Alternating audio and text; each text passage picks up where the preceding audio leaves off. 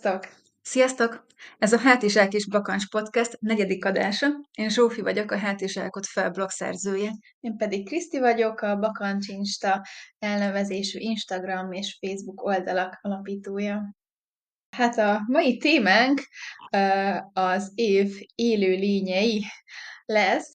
Hát mondhatni biológia órát fogunk tartani nektek. Ugye 2024-nek a különböző állatait, növényeit, gombáit fogjuk nektek bemutatni. Vannak olyanok, akik, akiknek a kilétéről még sajnos nem lehet tudni, legalábbis akkor, amikor felvesszük ezt az adást, de már azokra is lehet egyébként már tippelni, vagy legalábbis vannak már nyomok. Minden esetre, minden esetre a fő témánk az, az az lesz, hogy ezeket az év élőlényeit bemutatjuk nektek. Először még ezt megelőzően, a, mint ahogy most már megszoktuk a kis aktualitásokról beszélgetnénk, hogy milyen túrákon vagy, vagy egyéb programokon vettünk részt, ami, ami hát így a természetjáráshoz kapcsolódik. Esetleg Zsófi, el tudnád mondani, hogy te neked mi, mi volt veled az elmúlt két hétben, merre mm. voltál? Persze. Hát én a természetben nem jutottam ki. Sajnos úgy alakult. Viszont ellenben voltam egy előadáson, ez Neszmélyi Emilnek volt az előadása, amelynek a címe az volt, hogy Everest, ha minden kötél szakad. Ez a Duma Színházban került megrendezésre egyik péntek este, hogy Emil az, aki egyedüli magyarként eddig megmászta az Everestet, méghozzá mind a két oldalról, a tibeti és a nepáli oldal felől is, és emellett meg szoktak rá úgy is hivatkozni, hogy ő az úgynevezett aszmás ügyvéd. Maga az előadás az elképesztő volt, így nagyon-nagyon élveztem, így ittuk Emilnek minden szavát, mutatott néhány képet is, meg videót is, hogy a prezentáció azért még érdekesebb legyen. Ilyeneket volt alapból prezentációja is, hogy ne csak úgy beszéljen, hanem a, a szavak is megjelenjenek a monitorokon. És Igazából órákig tudnék róla mesélni, de, de tényleg akit, akit érdekel a téma, vagy érdekel az Everest, vagy kíváncsi, hogy mi zajlik egy emberben ilyenkor, vagy hogy készül föl egy, egy Everest csúcs támadásra, főleg, hogy kettőre is, annak nagyon ajánlom, hogy menjen el akár erre az előadásra, vagy Emilnek más előadására. Most jelenleg amúgy három típusú előadása van. Új, és már nagyon ö, régóta kíváncsi vagyok rá, vagy legalábbis még már régóta szeretnék eljutni a még előadására, pláne, hogy ugye ő ügyvédként dolgozik egyébként, és, és a ügyvédeknek a, a Facebook csoportjában gyakran szokott hát ugye posztolni a, magáról az előadásáról is, meg azért ott is aktívan jelen van, és emiatt a neve az így nem ismeretlen számomra, csak eddig inkább a szakmai oldalát uh-huh. ismertem, és kevésbé ezt a hegymászó oldalát, de hát nagyon-nagyon kíváncsi vagyok rá. Úgy. Lesz neki egy olyan előadás, ami a Seven Summitról szól. Oh. A, hallgatóknak elmondom, hogy a Seven Summit, hogyha valaki nem tudna, ebben biztosan nagyon sokan tudják a hallgatóink közül, a Seven Summit az a hét különböző kontinensnek a legmagasabb csúcsait és hogyha már Seven Summit, akkor ugye az egyik túravezető kedves barátunk most már egy másik kontinensnek a legmagasabb csúcsára jutott el, hogyha jól tudjuk a napokban a Kilimanjaro-t mászta meg Gergő, úgyhogy ezúton is gratulálunk neked, Gergő, hogyha hallgatod az adást. Yeah! Ja, és veled mi történt az elmúlt két hétben, Kriszti? Én voltam ö, egy teljesítménytúrán, és egy jelvényszerző túra mozgalmat is teljesítettem. Na, ö, pedig rám nem nagyon jellemző a teljesítménytúrázás, mert nem nagyon szeretem azt, hogyha nagy tömeg van, és akkor kötelezően egy meghatározott útvonalon kell minél rövidebb idő alatt végigmenni. Ez viszont több szempontból is rendhagyó volt, mert egyrészt éjszakai teljesítménytúra volt, másrészt pedig nem egy meghatározott útvonalat kellett végigjárni, hanem meg voltak határozva azok a ö, hegycsúcsok, amit fel kellett keresni tetszőleges sorrendben, meg útvonalon.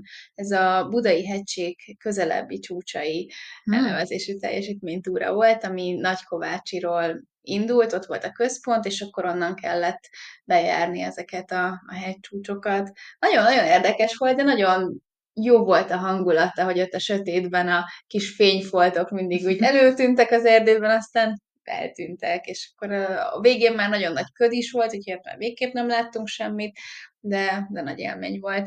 A jelvényszerző túramozgalom, az pedig a három forrás útja a Pilisben, amit a Pilis Csabai Természetjáró Egyesület szervez, ugye, mint a, a jó kilátások, Kisegrádi hegységet, meg a pilisi kilátásokat is, és ez az útvonal Pilis Csévről megy le Klotild liget felé, három forrás, plusz egy, még egy, egy forrást lehet felkeresni, és jó volt, mert ugye érintette azt is, ahol a vizsgánk volt, és akkor ott egy kicsit nosztalgiáztam, úgyhogy ezeket, ezeket jártam be mostanában. Ja, ez volt az a nap, amikor majdnem találkoztunk az erdőbe, csak aztán még, mégse tudtam kimenni az erdőbe. Igen, igen, igen. Na, az tök jó. Vágjunk is bele az év élőlényeiben? Uh-huh. Szeretnéd kezdeni? Kezdem szívesen. Uh-huh. Hát akkor kezdjük is az év madarával, ami doppergés a kerecsen sólyom. Egyébként fun fact, hogy már 2000-ben is megválasztották az év madarának, úgyhogy wow. ő most ismételt.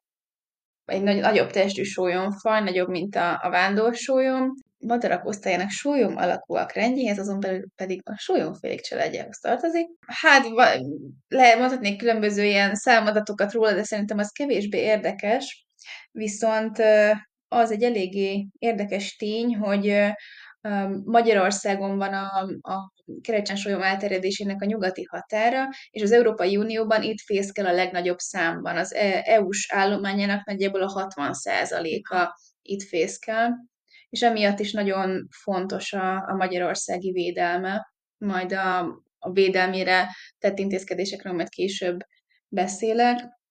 2000, egy 2017-es becslés szerint nagyjából olyan 148-197 pár fészkel itt az országban, de ez, ez korábban ez jóval nagyobb számú volt.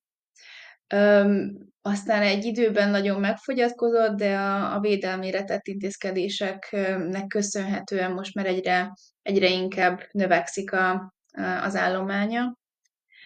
Egyébként, hát ugye a kultúrában onnan lehet ismert, hogy most az a tudományos álláspont, hogy a, a, az ősi magyaroknak a, a turulmadara az valószínűleg a kerecsensólyom lehetett, pont amiatt, mert, mert a, a kerecsensólyom az a vándorsolyommal ellentétben a síkságokon, pusztákon szeret fészkelni, és ugye a magyarok és a puszták felől a, a sztyeppéről jöttek, és, és emiatt ott inkább találkozhattak a kerecsensólyommal, mint a vándorsolyommal. És ugye az 50 forintoson is a kerecsensólyom található.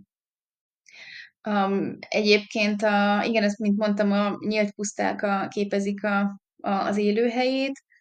Um, érdekesség, hogy amikor, amikor nagyon megfogyatkozott a száma Magyarországon, akkor egy időben visszaszorult a hegyvidékekre, de most, mikor már elkezdett növekedni a, az állománya, most már visszaköltözik szépen lassan a, a síkságokra mert egyébként a, a kerecsensólyom nem épít fészket, hanem elfoglalja a különböző egerészővöknek, hollóknak, varjaknak, esetenként a sasoknak a, az elhagyott fészkeit, illetve hát amikor a, amikor a hegyvidékbe húzódott vissza, akkor a vándorsolyomnak foglalta el a fészkelő helyeit.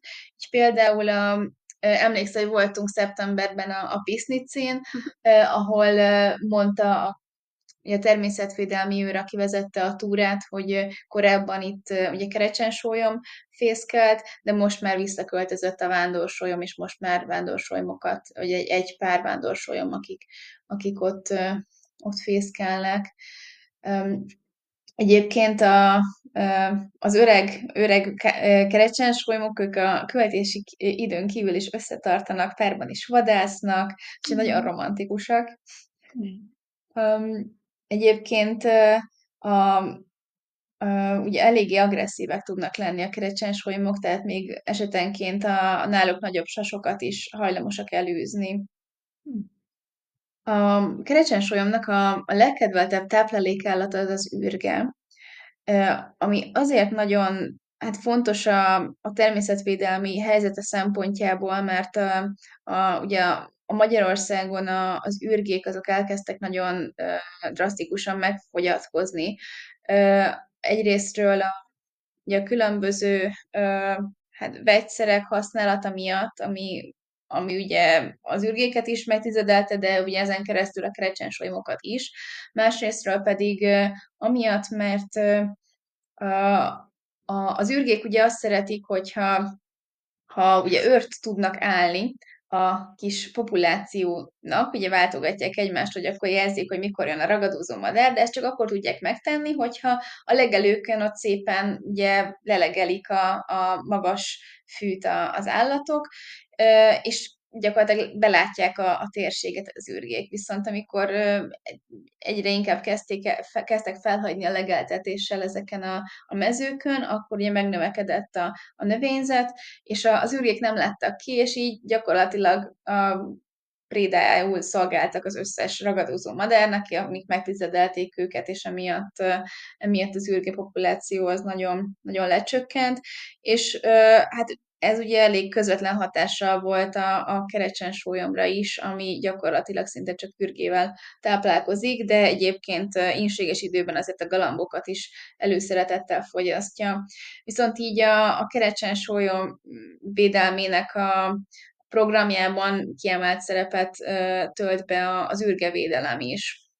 Egyébként a, a Magyar Madártani Egyesületnek az egyik legkorábban elkezdett programja a Kerecsán Védelmi Program, ami amellett, ugye, amit, amit említettem, az űrgevédelem mellett még mesterséges fészkek kihelyezésével is segíti a, a visszaköltözését a kerecsensolymoknak, amiben hát szoros együttműködésben vannak a különböző áramszolgáltató vállalatokkal, mert az áramütés, ami jelenleg a leginkább veszélyezteti a, a kerecsensolymokat.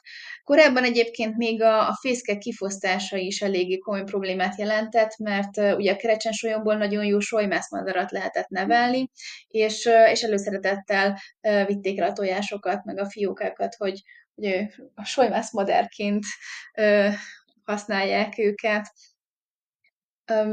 Egyébként Magyarországon ugye fokozottan védett faja a kerecsen pont a, a komoly korábbi pusztulásuk miatt. Az eszmei értéke 1 millió forint, a Magyar Vöröskönyv szerint a közvetlenül veszélyeztetett fajok közé tartozik.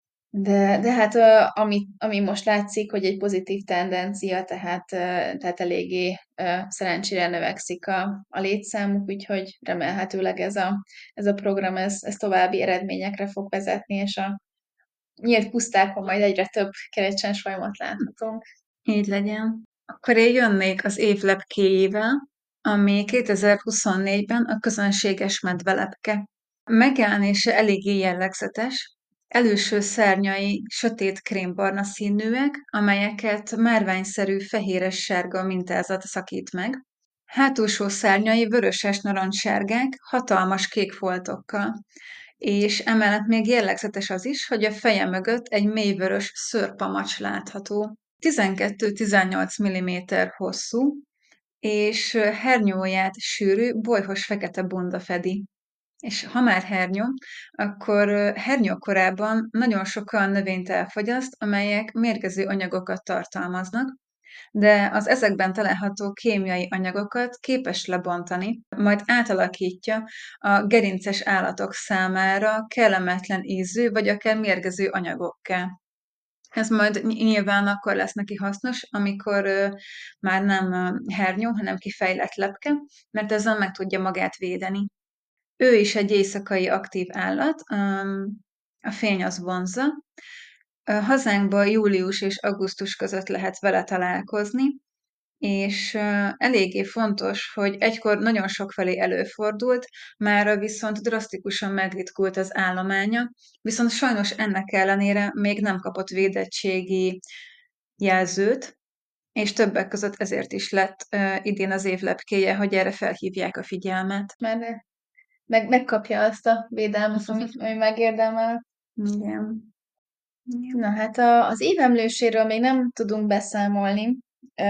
Őt valószínűleg majd hát január vége felé fogja kihirdetni a vadon leső elnevezésű oldal, amelyik minden évben odaítéli valamelyik emlős állatnak a, ezt a megtisztelő címet, viszont már a, a vadon leső Facebook oldalán lehet nyomokkal találkozni az illető kilétére nézve, úgyhogy hát még nem tudjuk, hogy mikor fog ez az adás kikerülni, lehet, hogy akkor már meg lesz a, meg lesz a győztes, akkor majd őt mindenképpen leírjuk a, az adás leírásban. Egyelőre még, még jótékony homály fedi a, a kilétét. Tavaly egyébként a, a közönséges vakond volt az év emlős állata. Na hát akkor nyergeljünk is tovább, és nézzük meg 2024-nek a rovarát, ami nem más, vagy nem, aki nem más, mint a sisakos sáska. Ennyi esbetűt kimondani is nehéz. Na hát a testhossza hím esetén 30-40 mm, még a nősténynél 50-55 mm. Mint a legtöbb sáska, ő is nagy, hosszú, megnyúlt, gajra emlékeztető faj. Az alapszíne zöld, vagy esetlegesen szürkés-barna. A nőstényt úgy is meg lehet különböztetni a hímtől, hogy általában egy kissé tarkább az előső szárnyaikon lévő mintázat, ez ilyen sötét-világos színű. A sisakos sáska hátsó lábának hosszú és vékony combja nyugalmi helyzetben feltűnően ferdén kiáll, mint hogyha ellene neki tördve. Nem ad ki hangot, viszont repülés közben halk zümmögést lehet hallani. Egy dúdol magában. és ha már repülés, hogyha megzavarják, akkor akár 20 méteres vitorlázó repüléssel is el tud menekülni, ami iszonyat sok szerintem. Az tényleg. És kicsit rácsatlakozik amúgy a kerecsen sólyomra, mert a lakhelyének a meleg-száraz sztyeppéket, homokdűnéket szereti, de amúgy ezen kívül előfordulhat parlagokon, száraz legelőkön, vagy esetleg felhagyott kőbányákban is. Nagyon szereti a napsütötte talaj, talajt, sokszor ehhez lapulva veszi át a melegét, a föld melegét. Dél-Európában és Kelet-Európában, valamint Törökországban is honos sáskafaj, és Magyarországon egyáltalán nem ritka, az Alföld nagy részén, főleg a Kiskunságon, Hortobágyon és a Nyírségen, illetve a Dunántúl több pontján, főleg Somogy, Villányi hegység déli oldala és a Kisalföldön él található meg. Védett fajról beszélünk, természetvédelmi értéke 50 ezer forint.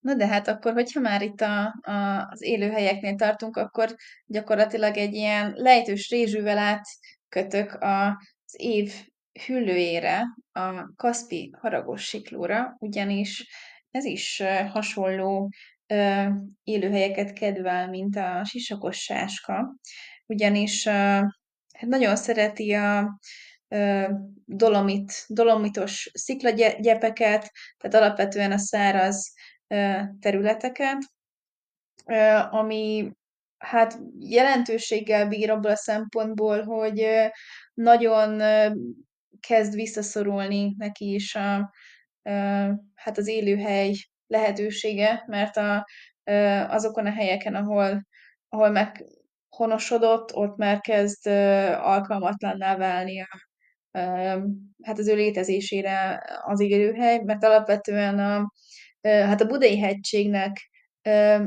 és több részén is korábban megélt, de most már csak a Budaörsi kopárokon, a Sashegyen, illetve Pest hidegkút környékén felelhető. Korábban még a Gellért hegyen, illetve az Óbudai téglagyár területén is volt rá példa, hogy, hogy őt megtalálták, de, de ugye több minden miatt nagy részről a beerdősülés, illetve a részben a hazai cserjefajok elterjed, vissza, gyakorlatilag visszatelepedése miatt szűnik meg az élőhelye, illetve az idegen, idegenhonos özönnövényfajok, a bálványfa, a fekete fenyő, orgona, hm. ami a, a sziklagyepekről kiszorítja. Illetve vannak még olyan területek is, ahol nem a, ezeken a sziklagyepeken, hanem a lösz, löszös talajon élt, ott pedig elsősorban a mezőgazdaság és az ingatlanfejlesztés, ami miatt sajnos egyre inkább veszélyeztetett. A, egyébként a Budai hegységen kívül a legnagyobb állománya itthon a, a szársomjónak a mészkőszikla gyepén található, ami ugye a Villányi hegységhez tartozik, de attól azért élesen elkülönül. Tehát a, a szársomjó az ugye nem csak a Kaszpi haragos sikló miatt, hanem a, a magyar kikerics miatt is egy különösen fokozottan védett terület, de eléggé érdekes, hogy mennyi különleges és egyedi élőlény telepedett ott meg a, a, ezen a mészkőszikla gyepen. Tehát a, ugye ezek miatt a, a Kaszpi sikló fokozottan védett Magyarországon a természetvédelmi értéke 500 ezer forint. Hm. Egyébként a legnagyobb testű kígyónk a hossza elérheti a két métert is. Wow. A neve egyébként az folyamatosan változik, mert korábban csak szimplán haragos siklónak hívták, de aztán DNS-e alapozott törzsfejlődéstani vizsgálatok kimutatták azt, hogy igazából az európai haragos siklók azok több különböző önálló törzsfejlődési ágon helyezkednek el szétszórtan. Egyébként, ha már sikló, akkor én tavaly voltam a Sashegyen, ami Budapesten található, és ott a túravezetőnk mondta, hogy ott lakik Józsi, aki egy két méter hosszú haragos sikló. Szóval más siklók is szeretik a Sashegyet. Na, na, hát egyébként a azért haragos, mert hát eléggé agresszíven tud viselkedni akkor, hogyha veszélyt érez, a sarokba szorítják őket, akkor azonnal támadnak, és nagyon gorombán harapnak, de egyébként a harapásuk nem veszélyes, tehát nem kell aggódni, hogyha találkoztok Józsival, akkor nem kell félni, maximum egy kicsit csúnyán néz rátok, meg harap, de, de nem történik semmi baj. És egyébként van egy másik híres Kaszpi haragos sikló is, akit Jane-nek hívnak, ő pedig onnan kapta a nevét, hogy a Magyar Madártani és Természetvédelmi Egyesületnek van egy, egy ilyen rádió nyomkövetéses vizsgálat projektje. A siklókra rászereltek nyomkövetőket, és azzal, azzal egyébként sikerült kimutatniuk, hogy vadászat közben több hektárnyi területet is bejárnak rendszeresen a, a haragos siklók, törzshelyétől fél kilométernél is messzebb tud eltávolodni egy-egy példány, és ezek a vizsgálatok felkeltették Jane Goodellnek a, az ah. érdeklődését, és ő maga engedte szabadon az első nyomkövetővel ellátott siklót, akit aztán elneveztek Jane-nek. Hmm és egyébként neki köszönhetően ez a program országos ismertségre tett szert, és ennek jelentős szerepe volt abban a kampányban, amit a Persidek úti élőhely olimpiai hegyi, hegyi kerékpárpályává alakítása ellen folytattak. Tehát valószínűleg akkor uh-huh. a haragosiklóknak köszönhető. A haragosiklók haragosan erőzték a hegyi kerékpárosokat.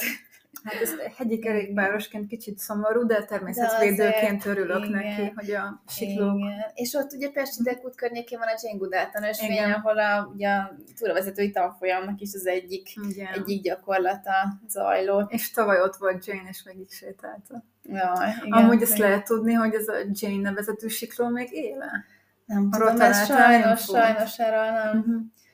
Egyébként ezek a haragos nappal, ők nappal életmódot folytatnak. Uh-huh és azt találtam róla a neten, hogy a reggeli órákban a búvahely közelében napozik, tehát ő szépen így kegyelmesen ébredezget, kávézgat, és akkor minden kellően felmelegedett az idő, akkor indul az aktív vadászatra, és többnyire a prédájukat élve nyelik le, hmm. csak hogyha mondjuk valami, nem tudom, komolyabb nehézséget okozó áldozatot találnak, akkor őt megfojtják a testük egy-egy gyűrűjével, vagy pedig neki préselik valamilyen tereptárgynak, Szóval azért nem annyira kedves ez a Jay meg ez a Józsi. Hát azért um, vigyázzunk velük. Igen, igen. Egyébként elsősorban rákcsálókat, meg énekes madarakat fogyasztanak, viszont előfordul, hogy más kígyókat, vagy, vagy akár saját fajtásaikat is felfalják. Hmm. Igen. Um, Durva ez a természet. Nagyon, nagyon, nagyon. Hát igen. Um, hogyha már így a hüllőkről beszélünk, nekem így az agyam nagyon sokszor összeköti a hüllőket meg a halakat, mert olyan furák, nem tudom. Mondanám, hogy mindkettő pikkelyes, de síkosak. Igen, és egyébként az év, év halfajtája, ő még egészen kígyónak is nézhető, Na. majd azt meglátjuk, hogy a, az alakja az egészen olyan, míg a haragosiktóról azt elmondanám, hogy, uh-huh. hogy egyébként a, hát még az erdélyi sikló az, ami megközelíti őt méretben, viszont ne, vele sem nagyon lehet összekeverni, mert az erdélyi sikló az teljesen barna, egyszínű, ilyen barna, barnás-barnás sárga, viszont a, a haragos sikló, meg, meg hát kicsit mintás, csíkosnak tűnik a, a, ugye a teste, mert középen a pikelyeken szalmasárga csík húzódik, és a széleik azok sötétek, és, és emiatt ilyen szép mintás a, a haragos sikló, míg az erdélysikló az eléggé egy, egyszínű. Akkor mit szólnál hozzá, hogyha átúsznánk az év halához? Jó, jó, tegyünk úgy. És nagyon érdekes, nagyon érdekes az évhala. Kérlek szépen, ő a Réti Csík. Nekem a neve, egyrészt, hogy soha nem hallottam, kettő, nagyon vicces neve van. Igen, meg így mondanád, hogy Réti Csík, akkor gondolod, hogy halról beszélünk. Na, inkább egy madár jutna az eszembe. Igen, van egy a Réti, tehát hogy egy hal mit keres a réteken. Bár amúgy inkább egy drogfajta, de... egy csíkrédet kérek. hát, de egyébként nagyon-nagyon-nagyon érdekes arról van szó. Ő régebben a, a, a korábbi hát vidéki emberek számára egy nagyon-nagyon fontos szerepet töltött be mind az étkezésben, mind a igazából a gazdaság szempontjából is. Ugyanis a, egy külön, külön szakma volt a csíkászat, tehát a csíkászok, ők azok a fajta halászok voltak, akik kifejezetten a, a réti csík, illetve a különböző csíkféléket fogták be. Hmm.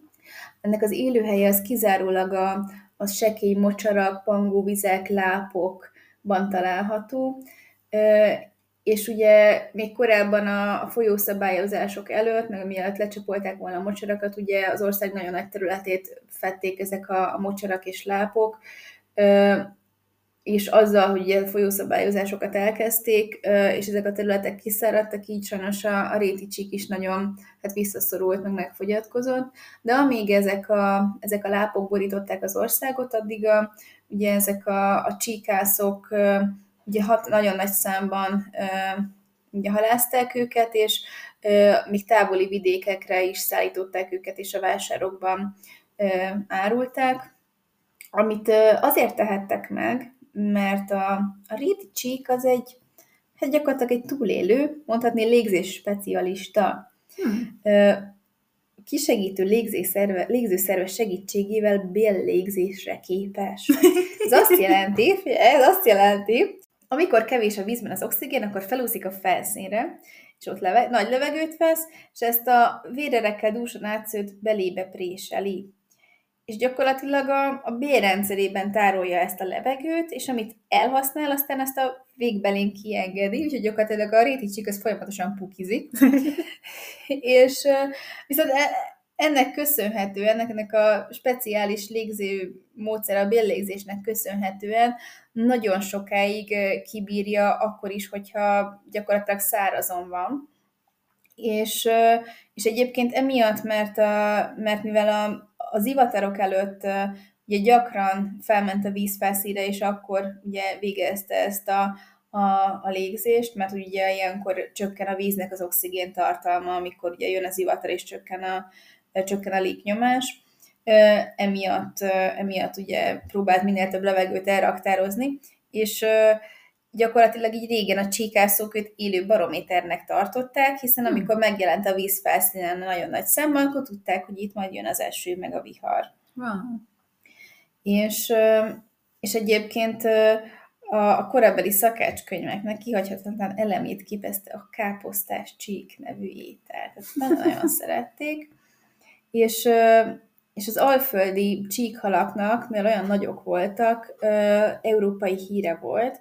Például Herman Otto így írt róla 1887-ben, és mikor a csíkászok hordói megjelentek a halaspiacon, hírök szájról szájra járva bekalandozta a várost, kiszólította a szegény feleségét valami füstös bögrével, a gazdag szakácsniát öblös mázos fazékkal, mert a csík akkoron közételszámban ment, Úrnak, zsellérnek kedves eledele volt. A piacon hosszú sorban állott a nagy kád, melybe a hordóból, lajtból a csíkot bedöntötték s ekádakban, kevés vízben megnyüzsgött a síkos barna halak töménytelen sokasága. Tehát gyakorlatilag azt is meg tudták tenni egyébként, hogy ilyenkor, amikor éppen mondjuk kiszáradt a, a tó, mert annyira kevés volt a csapadék, akkor oda mentek, és egyszerűen kiásták a földből a, a halakat, amik ott bevermelték magukat, és tényleg hatalmas számban tudták fogyasztani, és egyébként fontos bőti tápláléknak is számított emiatt, mert hogy nagyon könnyen hozzáférhető volt. Egyébként nagyon érdekesen néz ki. A nagyság az nagyjából 15-35 cm-es, és ilyen kígyószerű testformája van. És bajuszai vannak, 10 bajusza van, és ezek segítik a fenéken az érzékelésben, a, a teste az, az ilyen hengeres, nagyon izmos, nyákos és apró pikkelyek borítják, melyek alig fedik egymást. A, a szemei azok a testméretéhez viszonyítva nagyon aprónak tűnnek. Um, és éjjel aktív, napközben az iszabban elrejtőzik, és főleg rovarokat, férgeket és ízelt lábókat keresgél az iszabban. És hát, mint így mondtam, nagyon, nagyon szívós és igénytelen hal, tehát a telet azt úgy tölti, hogy, hogy be rejtőzik az iszabba. És, és, és tényleg ez hihetetlen, hogy, hogy ennyire, ennyire kis túlélő, hogy kiszárad a, a, a tó, és az sem érdekli, mert ő, ő ott el van. És, és hát igen, ugye miatt, mert, mert lecsapolták a, hát ezeket a mocsorokat, meg a, ugye a folyószabályozás miatt a holtágak is hát kezdenek eltűnni, már eléggé megfogyatkoztak, emiatt nagyon visszaszorult a, az élőhelyük, úgyhogy emiatt már ő is védelmet élvez. Ez kemény. Igen, de nagyon érdekes. Hallottál korábban a csíkászokról? Soha. De az is érdekes, hogy nagyon sok régi szakma eltűnt, de hogy ez is egy tök nagy szakmának hangzik. Igen. És uh, még annó természetismerettan órán, vagy nem tudom már, hogy hívták azt az órát, ami volt általános iskolában, erről nem is tanítottak, nem is volt szó. Igen, szerintem lehet, hogy ezt nem tudom, van és népismereten talán, ah, de... és népismeret, arra gondoltam, igen. Igen, de hogy akkor is olyan, hogy az úgy, hogy akkor nem így figyeltünk erre, hogy a csíkászó, ah, de hogy nem, nem tűnt fel. Amikor most tavaly húsvétkor voltunk egy többnapos túrán a az ormánságban, uh-huh. akkor ott, ott olvastam a, a egyik ilyen múzeumban, hogy, a, hogy az ormánsági embereknek régen a, gyakorlatilag ők ebből éltek a csíkászatból, pákászatból, mert ott az ormánság az régen az, az egy ilyen nagy mocsaras, lápos terület uh-huh. volt, és, és hát őt, ők ők gyakorlatilag az ottani embereknek ez, ez volt a fő foglalkozása, és pont ugye a folyószabályozások miatt ezt a, ezt a munka lehetőséget, meg ezt a gyakorlatilag a megélhetésüket veszítették el ezzel, mert ah. onnantól kezdve már nem volt értelme a, a szakmájuknak. Uh-huh. Mm, most nem tudok nagyon vicces szóhasználattal élni, csak azt mondom, hogy nézzük meg az év gombáját. Így a csík után egy jó gomba. Ó, oh, tényleg! Oh, magas labda. Igen. Na. Az év gombája 2024-ben a szürke galóca. Európa nagy részén, illetve Észak-Amerikában is megtalálható ez a gombafajta. Magyarországon júniustól októberig a fenyő, illetve lomb erdőkben terem, de amúgy síkságokon és hegyvidéken is felelhető főleg egyenként, de az is előfordul, hogy néhány társa társaságában nő. Ez egy ehető gombafajta, de nagyon fontos, hogy nyersen mérgező, illetve uh, ugye pont emiatt nagyon alapos sütés és főzés kell, minimum 20 perc hőkezelés, illetve azt még fontos tudni, hogy nagyon könnyen össze lehet téveszteni a mérgező perducgalóca szürkésebb szénű példányaival. Szóval aki gombát keresne, erre nagyon, oda, nagyon figyeljen oda. Akkor nézzük is meg, hogy hogy néz ki ez a kis gombácska.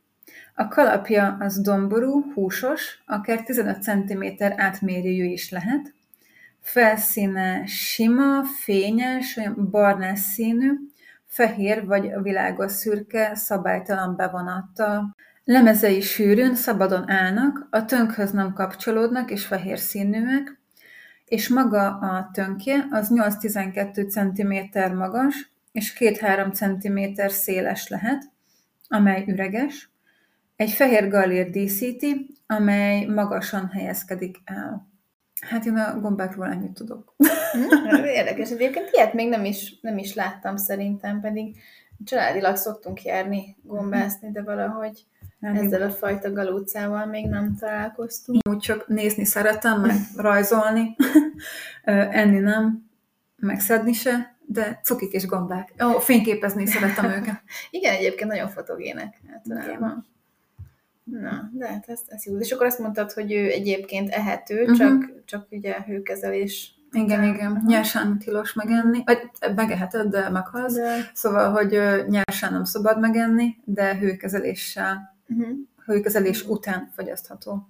Na, és hogyha már, ha már így elindultunk az állatvilágtól, akkor még érkezzünk meg a növényvilághoz év vadvirága a fehér tündérrózsa. Ó, az egyik kedvencem. Igen, igen. Ő egyébként nem összekeverendő a tavirózsával, ami, ami ugye például a, a különböző mesterséges tavakban ugye ültetik általában ezeket a növényeket, ők, ők főleg ilyen trópusi fajok, és, és gyakorlatilag soha nem tisztán fehérek, ellentétben a fehér tündérrózsával, amelyik mindig csak tisztán fehér színű. Mm és neki a latin neve az, hogy nem tudom, jól ejtem el, Nymphea alba, ami onnan ered, hogy a görög mitológiában voltak ugye vízinimfák, akik közül a, az egyikük, hát szerint, valószínűleg szerintem az lehetett a sztori, hogy beleszerelmesedett Hiraklészbe, vagyis Herkulesbe, és aztán féltékenységében ezt nem találtam meg pontosan a, a, a mitológiai forrást, hogy mi történt vele, de az a lényeg, hogy, hogy meghalt szegény Hiraklész miatt, és később tündérrózsaként élt tovább a mocsárban, és emiatt hmm. ugye lett, gyakorlatilag kapta a nimfáról a, a nevét a tündérrózsa. Egyébként őt már az ősi egyiptomiak is az élet eredetének szimbólumaként tisztelték. Úgyhogy nagyon, nagyon gyakran elő, előtűnik a, a különböző kultúrákban. Egyébként az őshonos növényeink közül a legnagyobb méretű virággal rendelkezik, illetve a, a levélnyele, ami ugye a földből gyakorlatilag kinyúlik, és a víz felszínig nyúlik ki, és ott tartja meg ugye a víz felszínén a, nagy zöld tenyér alakú levelét és a, ugye a virágját, ez, akár, ez a levélnyél, ez akár három méter hosszúságúra is nőhet, tehát gyakorlatilag három méter mély vízben is még tud nőni. És ugye ez a levélnyél, ez kiemeli a víz felszínére a, a virágot, ami ugye, mint mondtam, teljesen hófehér, belül találhatók a citromsárga porzói. És ezek a virágok, ezek három-öt napig nyílnak általában, elhervadnak, de a helyükbe újak fejlődnek, és gyakorlatilag júniustól szeptemberig folyamatosan hmm. virágoznak. És az élőhelyükön, ami általában az állóvizek, vagy pedig nagyon lassan folyó vizek, holtágak, amik tápanyagban gazdagok és iszapos talajúak, így például a, a hévízitó, szigetköz és a tiszató, itt gyakorlatilag, mint hogyha ilyen szőnyekként léteznének a, a víz felszínén, gyönyörűek tudnak lenni. Míg hú, évekkel ezelőtt egyszer eveztem a Tiszatónál, és ott is olyan szép volt, hogy ott végig ez borított mm. ez a tündérrózsa a, a tavat.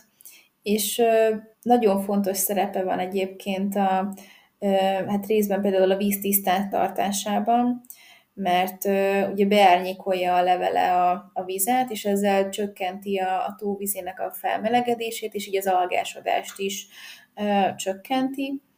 Uh, meg ugye az oxigéntermelésben is részt vesznek, táplálékforrás biztosítanak a, a vízi élőlényeknek, menedékül szolgálnak, meg fészkelőhelyet biztosítanak több madárfajnak is, például a fattyúszerkő, az jellemzően a, a fehér tündérrózsa és a sárga vízitöknek a növénytársulására készíti az úszófészkét.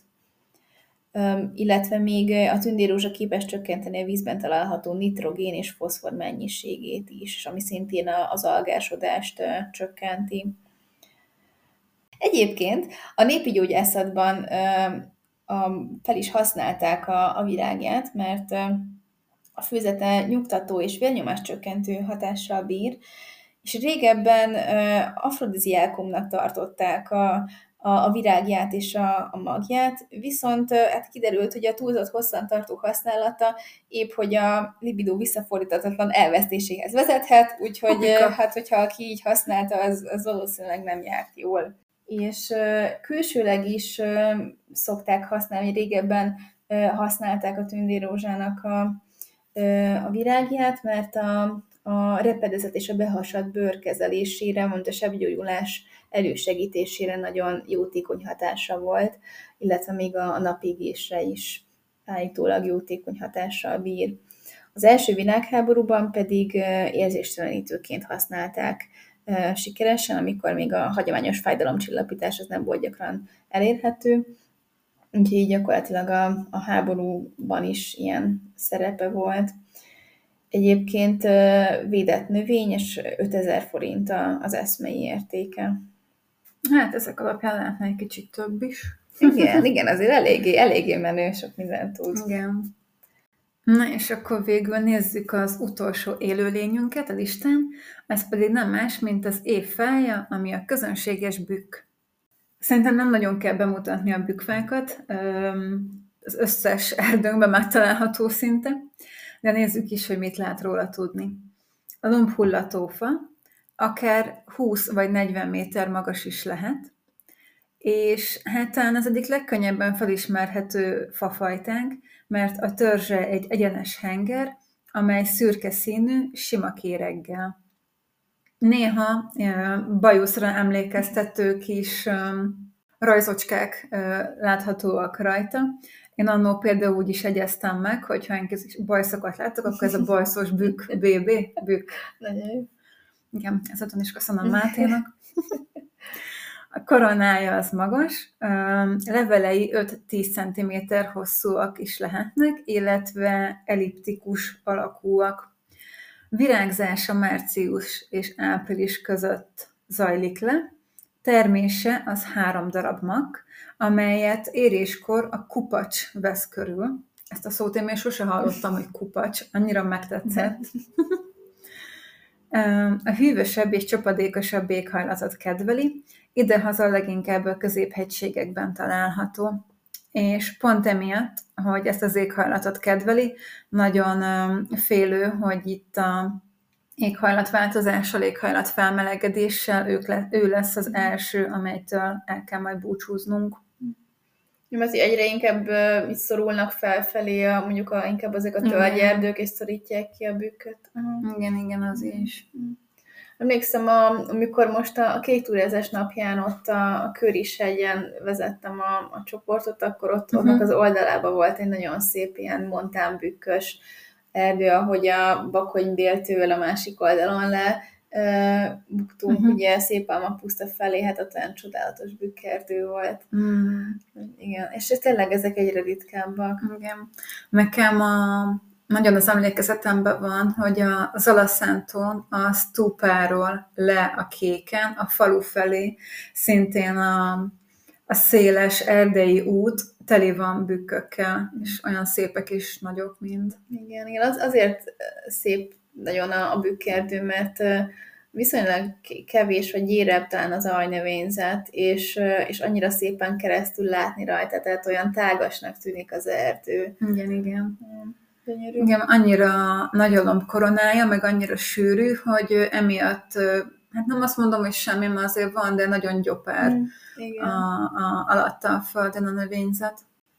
Na hát akkor nyargaljunk át a 2023-as, tehát a tavalyi év um, emberi kéz által készített létesítményeire, vagy nem is tudom, hogy lehetne szebben megfogalmazni. Hát gyakorlatilag az élőről áttérünk az élettelenre. Igen. És azért is soroljuk most föl ezeket, mert az Aktív Magyarország ezeket minden év végén szokta kihirdetni, illetve megszavaztatni a közösségi média felületein, hogy az adott évben mi, mi kapja meg az év elismerése címet, és mivel tavaly ezekről nem beszéltünk, ezért így most ebbe a blogba szeretnénk róluk gyorsan megemlékezni. Igen, hát az első, a, az év kilátója, az a, a Szent László kilátó lett, ami ugye Magyaród fölött található a Somjóhegyen. Viszont itt ennél a szavazásnál itt volt egy kis dráma, ugye, és képzeljétek el, hogy meghekkelték a szavazást. Ilyen is történik, ilyen hihetetlen izgalmak, hogy október másodikán lezárták a, ugye ezt az év kilátója és év turistaháza pályázatnak a szavazását, ki is hirdették az eredményt, ami alapján a, a Zsalici kardosfai kilátó nyert, viszont kiderült, hogy szabálytalan szavazatok érkeztek rá, 300 szabálytalan szavazat, és, és hát ezt akkor ugye le is vonták belőle, és ezzel nyerte meg a második helyen befutó Szent László kilátó az év kilátója címet, ami a Gödöllői Domságban található, és Makovec címre tervezte. Nagyon szép és egyedi építmény. A, a panorámát azt a, ugye a Gödöllői Domság uralja, de a Börzsöny, a Pilis és a Mátra is látható onnan. Magyaróda sok szálon kapcsolódik Szent László királyhoz, mert ugye ott zajlott 1074-ben egy csata, amiben fontos szerepe volt Szent Lászlónak, illetve ugye ő építetett ott egy, egy templomot, Szent Márton tiszteletére felszentelt templomot, amit a, a tatárok aztán elpusztítottak, illetve a, a kilátó földszintjén egy kápolna is található, ahol Szent Lászlónak a szobrát meg lehet tekinteni. Fel is került a bakancs listára. Én egyébként szerintem voltam ott még családdal, Magyaródnál, de még mielőtt a kilátó felépült volna, vagy felújították uh-huh. volna, mert nem emlékeztem, hogy ennyire, ennyire szép, meg különleges tett volna. Majd, majd ezt is belinkeljük az adás leírásba, érdemes megnézni, de én úgy, úgy emlékszem, hogy ott arra is túráztunk. Na, és hát akkor halljuk, mi lett az év turistaháza? Az év turistaháza 2023-ban a Rostallói Ökotudatos Nevelési Központ, röviden RÖNK. Ezen mennyit gondolkodhattak, imádom. Nekem annyira tetszik, nagyon, nagyon kreatív. Kihasználatlan épületek újra gondolásával hozta létre 2021-ben az Északerdő ZRT ezt az erdei szálláskomplexumot, amit kútházzal, haranglábbal, fogadókapuval, akár egy minis konzervnek is tekinthetünk. Szolgáltatásaiban is sokszínű, de főleg szálláshelyként tölti be a legfontosabb szerepét. A Zemplén mélyén található az a létesítmény, amely a túr, amelyet a túrázók a sárga vagy zöld jelzésen érhetnek el. Kiváló választás lehet akár éjszakázásra, akár táborozásra, de amúgy kerékpárosoknak is remek opció lehet. Aki ülve szeretne ide eljutni, annak a legjobb, hogyha a Pálházi állami erdei vasútra vált jegyet egészen a végállomásig, és utána sétál föl ide a rönkhöz. A helyszínén erdei iskola és látogatóközpont várja a természet titkait kutató gyerekeket és felnőtteket. Na, ez nagyon szép helyen fekszik valószínűleg, hát az Zemplén csodálatos, úgyhogy biztos ezt is érdemes lehet Igen. meglátogatni. Ha minden jól megjön, akkor idén elmegyek ide. Uh, de jó. Na, és ezeken túl még az év kerékpárútját és az év erdei kerékpárútját is uh, megszavazták. 2023-as év kerékpárútja az a Benkheim kerékpárút lett, ami Békés megyében halad végig, kastélyokról kastélyokra, parkokról parkokra, nagyon-nagyon szép környezetben holtágakat is meglátogat, Szabadkígyós és Békés Csaba érintésével halad a Körösmaros Nemzeti Parkban. Például a Kígyósi pusztát is meg lehet látogatni, hogyha végig tekerünk ezen a, a kerékpárúton, úgyhogy nagyon szép lehet, és hát ugye a fekvéséből adódóan nagyon kellemes is lehet végig tekerni ezen, hiszen valószínűleg nagy emelkedőkre nem kell számítani. Igen. És akkor végezetül nézzük meg az év erdei kerékpárútját, amely 2023-ban a Széchenyi ökoturisztikai parkerdőben tekergő bicikliút lett. Ebben a parkerdőben kacsányos tölgyesek alatt vezet az 1026 méter hosszú erdei kerékpárút, árnyékot biztosítva a kerékpárosoknak és gyalogosoknak is. Ez egy szilárd burkolatú kerékpárút, amely bekapcsolódik Szolnok város kerékpárút hálózatába, így onnan könnyen elérhető. A parkerdő ahhoz az alföldi felsítási programhoz kapcsolódik, amelyet még Kalán Károly nevéhez fűződik, és célja, hogy megtörje a szárító és pusztító szelek erejét. Szóval valószínűleg erre, ezzel nem fogunk találkozni ezen az erdei kerékpárúton. De akkor nagyon kellemes lehet ez is. Igen. Ezek is felkerültek a bakancs listámra. De jó. Szuper. Na, akkor nézzük az utolsó blokkunkat, amely fun fact, kis színes hírecskék. Kriszti, mit hoztál ma nekünk? Hát elég, elég sok érdekes hír keringett mostanában az interneten a természetjárással kapcsolatban. Bevezetésképpen egy ma olvasott hírt szeretnék megemlíteni, ami egyszerűen szomorú, meg nagyon vicces.